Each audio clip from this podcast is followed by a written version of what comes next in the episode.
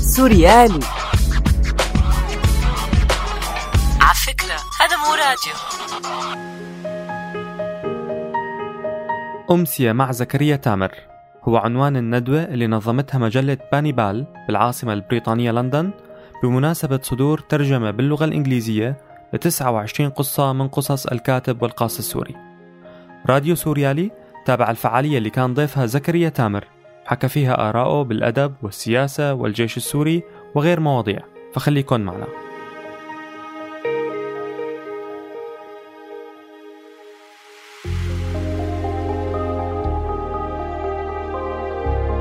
مجلة بانيبال هي مجلة أدبية مستقلة متخصصة بالترويج للأدب العربي المعاصر عن طريق إصدار ترجمات أو أعمال باللغة الإنجليزية لأدباء وكتاب عرب معاصرين.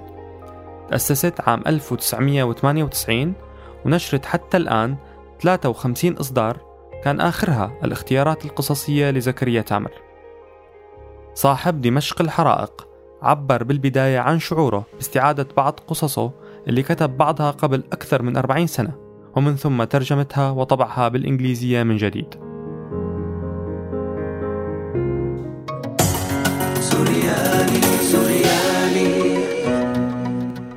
يعني الحقيقة أي قصة آه، كاتبها قبل 30 أو 40 سنة آه، بيسرني إنه تكون لحد الآن هي صالحة للقراءة.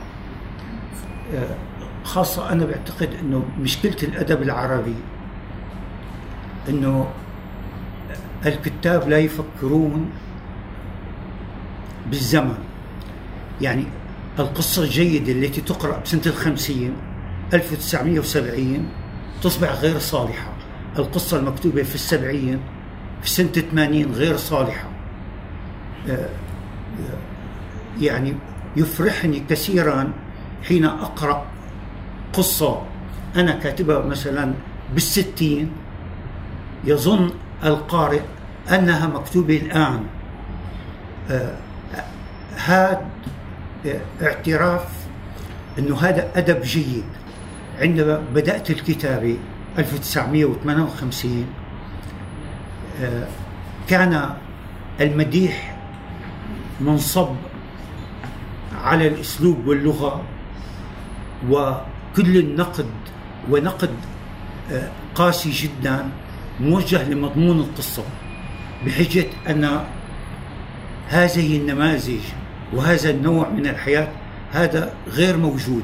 كان ينظر إلى قصص الأولى أنها تصور تصور عالما غير حقيقي غير موجود في دمشق أو في البلاد العربية.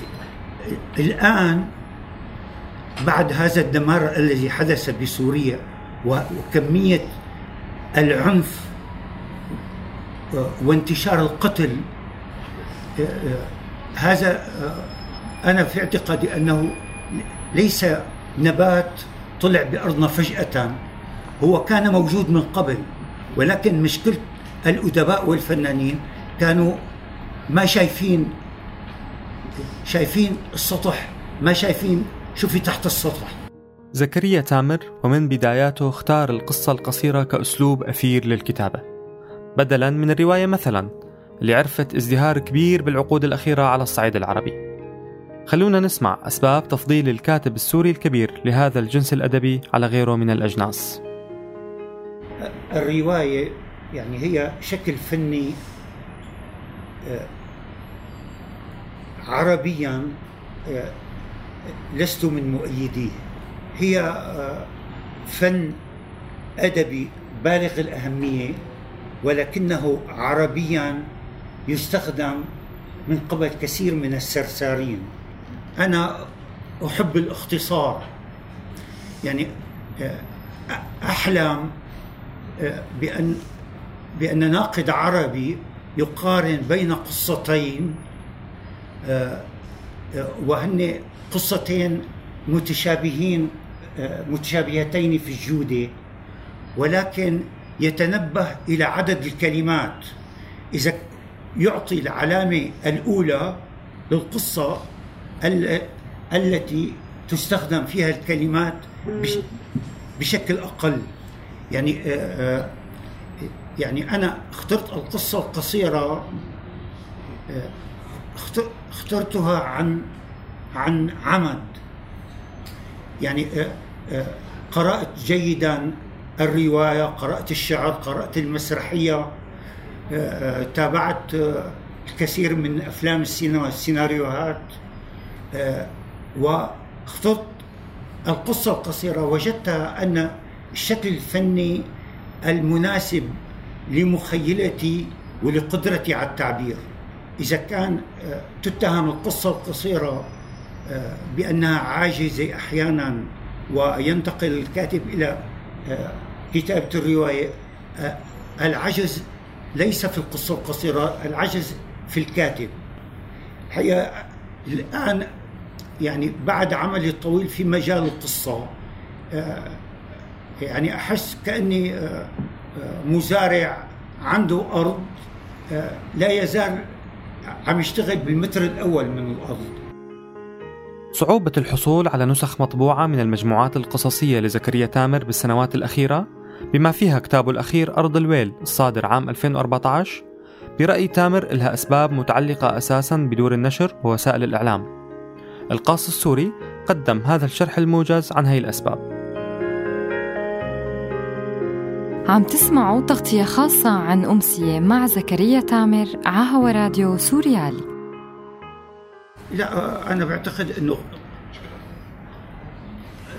يعني قبل سنتين أعتقد أن كتبة كانت موجودة في كل المكتبات العربية خاصة كانت يعني على الإنترنت في مواقع كانت تبيعها بس الآن المشكلة أنه عقدي مع الناشر انتهى وكل الكتب الموجودة عنده نفدت. و آه، آه، يعني الآن آه، ما في عقد جديد بيني وبين الناشر وهو ما عم يعيد الطباعة إلا لا يعمل عقد جديد أنا وياه. فهي المشكلة أنه الكتب يلي ملتزم أنا مع الناشر خلص العقد. بعدين يعني المشكلة يعني سؤالك هو هي في مشكلة آه، الناشرين. يعني مشكلة آه، عسيرة. يعني بالفترة الأخيرة جربت إنه أطبع كتاب عند ناشر مختلف عن الناشر يلي أنا متفق معه على طباعة قصصي. آه، يعني الكتاب لم ينشر عنه ولا خبر بكل الصحف العربية. يعني فقط يعني كل شيء يعني أنا حصلت عليه من الكتاب أنه أرسل إلي أربع نسخ. واختفى. يعني الكتاب كأنه غير مطبوع مع أنه كتاب يعني أزعم أنه بالغ الأهمية في هذه المرحلة. يعني هو مكرس لهجاء الطغيان والطغاة. آه، كتاب يعني مليء آه، بأرض الويل. ف يعني هذا الكتاب لم ينشر عنه أي خبر بالصحافة العربية. يعني من المحيط إلى الخليج ما حدا دري فيه.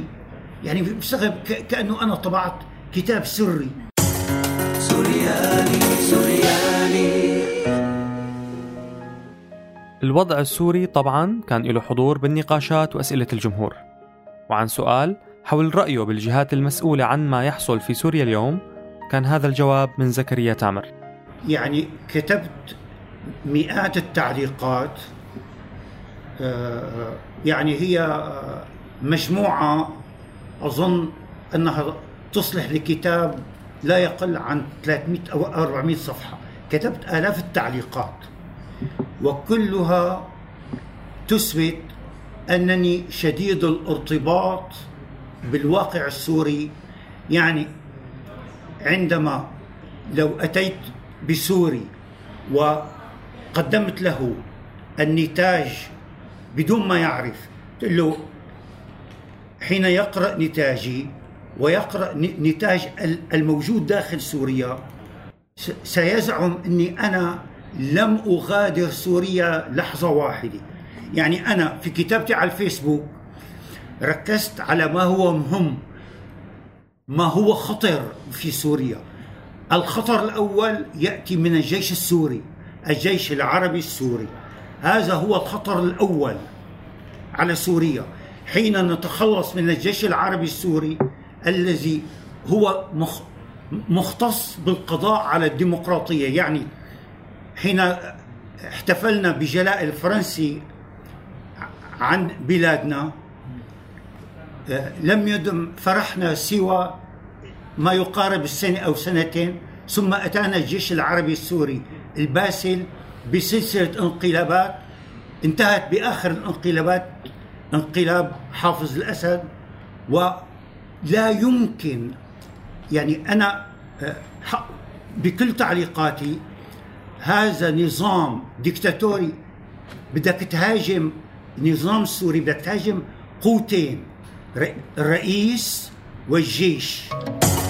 سوريالي سوريالي خلال الأمسية تمت قراءة عدد من قصص زكريا تامر المترجمة إلى الإنجليزية. ونحن بختام هالتغطية اخترنا لكم واحدة من أشهر قصصه اللي حتسمعوها بصوت الزميل بسام داوود وعنوانها النمور في اليوم العاشر.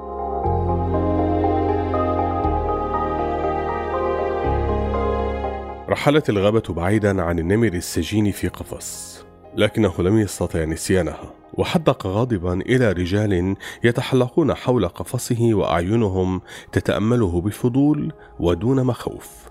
وكان أحدهم يتكلم بصوت هادئ ذي نبرة آمرة. إذا أردتم حقا أن تتعلموا مهنتي مهنة الترويض عليكم ألا تنسوا في أي لحظة أن معدة خصمكم هي هدفكم الأول وسترون أنها مهنة صعبة وسهلة في آن واحد. انظروا الآن إلى هذا النمر. إنه نمر شرس متعجرف شديد الفخر بحريته وقوته وبطشه لكنه سيتغير وسيصبح وديعا لطيفا مطيعا كطفل صغير. فراقبوا ما سيجري بين من يملك الطعام وبين من لا يملكه وتعلموا.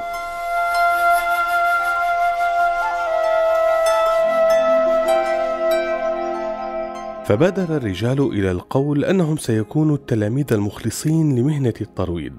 فابتسم المروض مبتهجا ثم خاطب النمر متسائلا بلهجة ساخرة. كيف حال ضيفنا العزيز؟ فقال النمر أحضر لي ما آكله فقد حان وقت طعامي. فقال المروض بدهشة مصطنعة أتأمرني وأنت سجيني؟ يا لك من نمر مضحك عليك أن تدرك أني الوحيد الذي يحق له هنا إصدار الأوامر. فقال النمر لا أحد يأمر النمور. فقال المروض ولكنك الآن لست نمرا أنت في الغابات نمر أما وقد صرت في القفص فأنت الآن مجرد عبد تمتثل للأوامر وتفعل ما أشاء. فقال النمر بنزق لن أكون عبدا لأحد. فقال المروض أنت مرغم على إطاعتي لأني أنا الذي أملك الطعام. فقال النمر لا أريد طعامك. فقال المروض اذا كما تشاء فلن أرغمك على فعل ما لا ترغب فيه. وأضاف مخاطبا تلاميذه سترون كيف سيتبدل فالرأس المرفوع لا يشبع معدة جائعة. وجاع النمر وتذكر بأسى أيام كان ينطلق كالريح دون قيود مطاردا فرائسه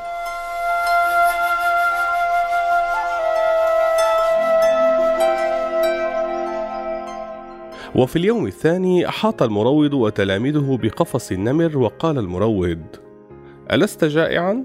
أنت بالتأكيد جائع جوعا يعذب ويؤلم. قل إنك جائع فتحصل على ما تبغى من اللحم. ظل النمر ساكتا فقال المروض له افعل ما أقول ولا تكن أحمق. اعترف بأنك جائع فتشبع فورا. فقال النمر أنا جائع. فضحك المروض وقال لتلاميذه ها هو ذا قد سقط في فخ لن ينجو منه. وأصدر أوامره فظفر النمر بلحم كثير.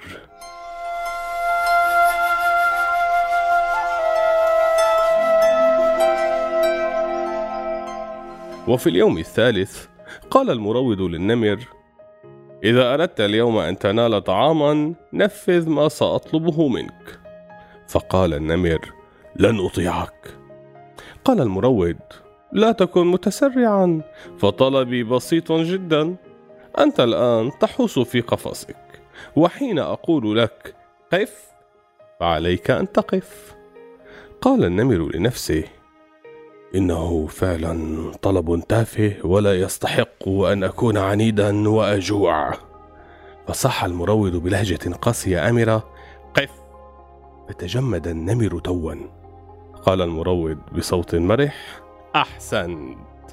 فسر النمر وأكل بنهم بينما كان المروض يقول لتلاميذه سيصبح بعد أيام نمرا من ورق.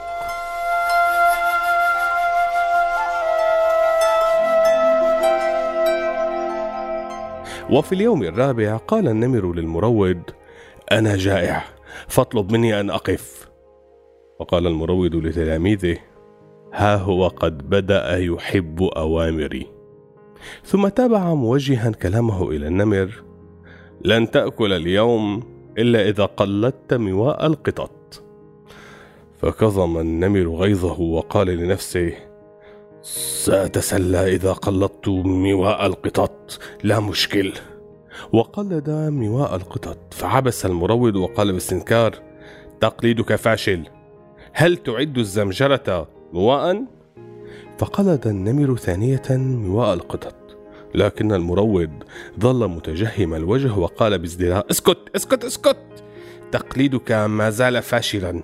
سأتركك اليوم تتدرب على مواء القطط وغدا سأمتحنك. فإذا نجحت أكلت. أما إذا لم تنجح فلن تأكل.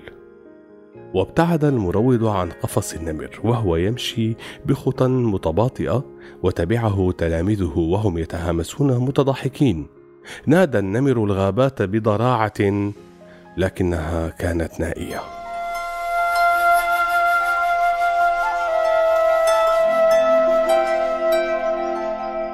وفي اليوم الخامس قال المروض للنمر هيا. إذا قلدت مواء القطط بنجاح نلت قطعة كبيرة من اللحم الطازج. فقلد النمر مواء القطط فصفق المروض وقال بغبطة عظيم أنت تموء كقط في شباط. ورمى إليه بقطعة كبيرة من اللحم.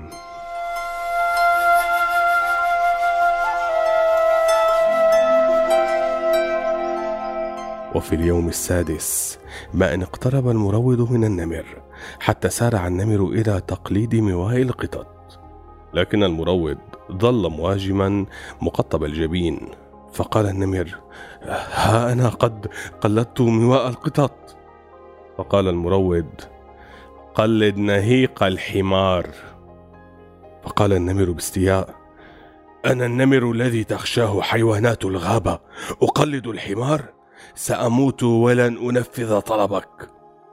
فابتعد المروض عن قفص النمر دون أن يتفوه بكلمة.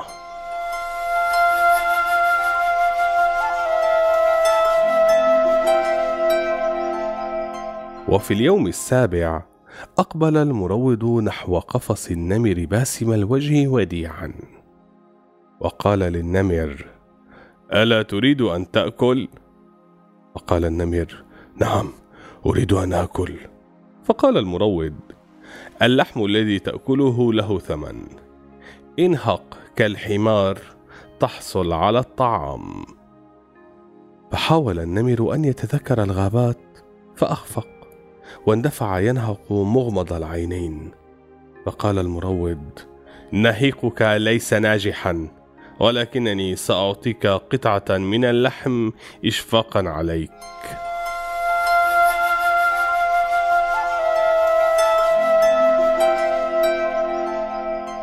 وفي اليوم الثامن قال المروض للنمر سألقي الآن مطلع خطبة وحين سأنتهي صفق إعجابا. قال النمر سأصفق. فابتدأ المروض إلقاء خطبته وقال أيها المواطنون سبق لنا في مناسبات عديدة أن أوضحنا موقفنا من كل القضايا المصيرية. وهذا الموقف الحازم الصريح لن يتبدل مهما تآمرت القوى المعادية. وبالإيمان سننتصر. قال النمر أه، لم أفهم ما قلت. فقال المروض عليك أن تعجب بكل ما أقوله وأن تصفق إعجابا به. فقال النمر أه، سامحني أنا جاهل. وكلامك رائع وسأصفق كما تبغى. وصفق النمر فقال المروض أنا لا أحب النفاق والمنافقين ستحرم اليوم من الطعام عقابا لك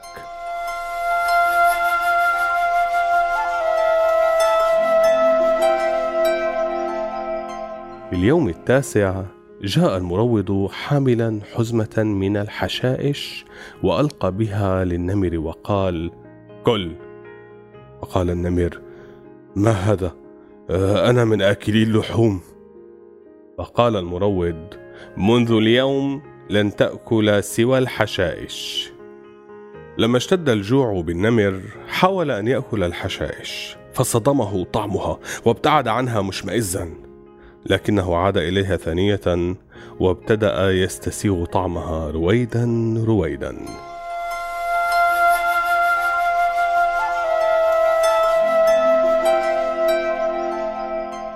وفي اليوم العاشر اختفى المروض وتلاميذه والنمر والقفص.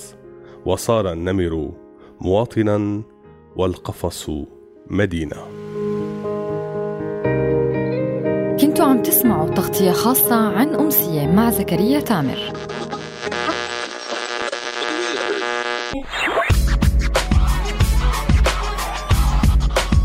سوريالي. على